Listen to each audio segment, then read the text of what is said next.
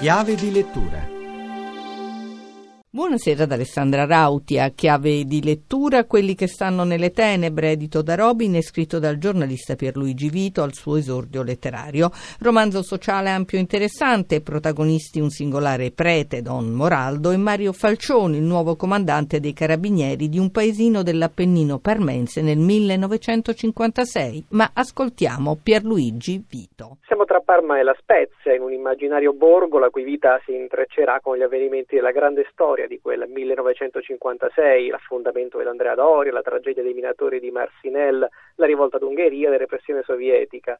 A far deflagrare il corso degli eventi sarà poi un assassinio dai rivolti oscuri e l'indagine del maresciallo Falcioni, da poco arrivato in questo borgo, rivelerà una verità sconcertante, per cui il protagonista sarà chiamato a prendere decisioni che chiameranno in causa la sua coscienza più ancora della fedeltà alla divisa. Perché hai scelto di ambientare la vicenda in quel tempo e in quei luoghi?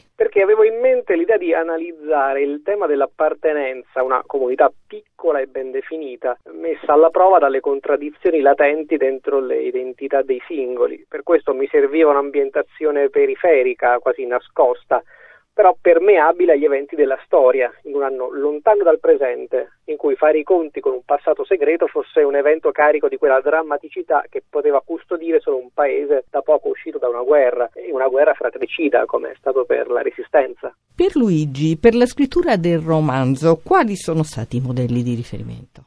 Indubbiamente c'è Guareschi per l'immaginario locale di quel tempo, ci troviamo pur sempre a che fare con un parroco che battaglia con i comunisti. Poi per la trama gialla c'è il riferimento ad Agatha Christie, che è stato un mio amore di lettore adolescenziale trasmessomi da mia madre. Ma su tutti ci sono i Promessi Sposi e i Miserabili, da cui ho attinto la prospettiva di un romanzo che fosse insieme storico e sociale che leggesse le vicende del mondo a partire dalla sensibilità di personaggi piccoli e umili. All'inizio, non a caso, in epigrafe c'è una frase di Victor Hugo.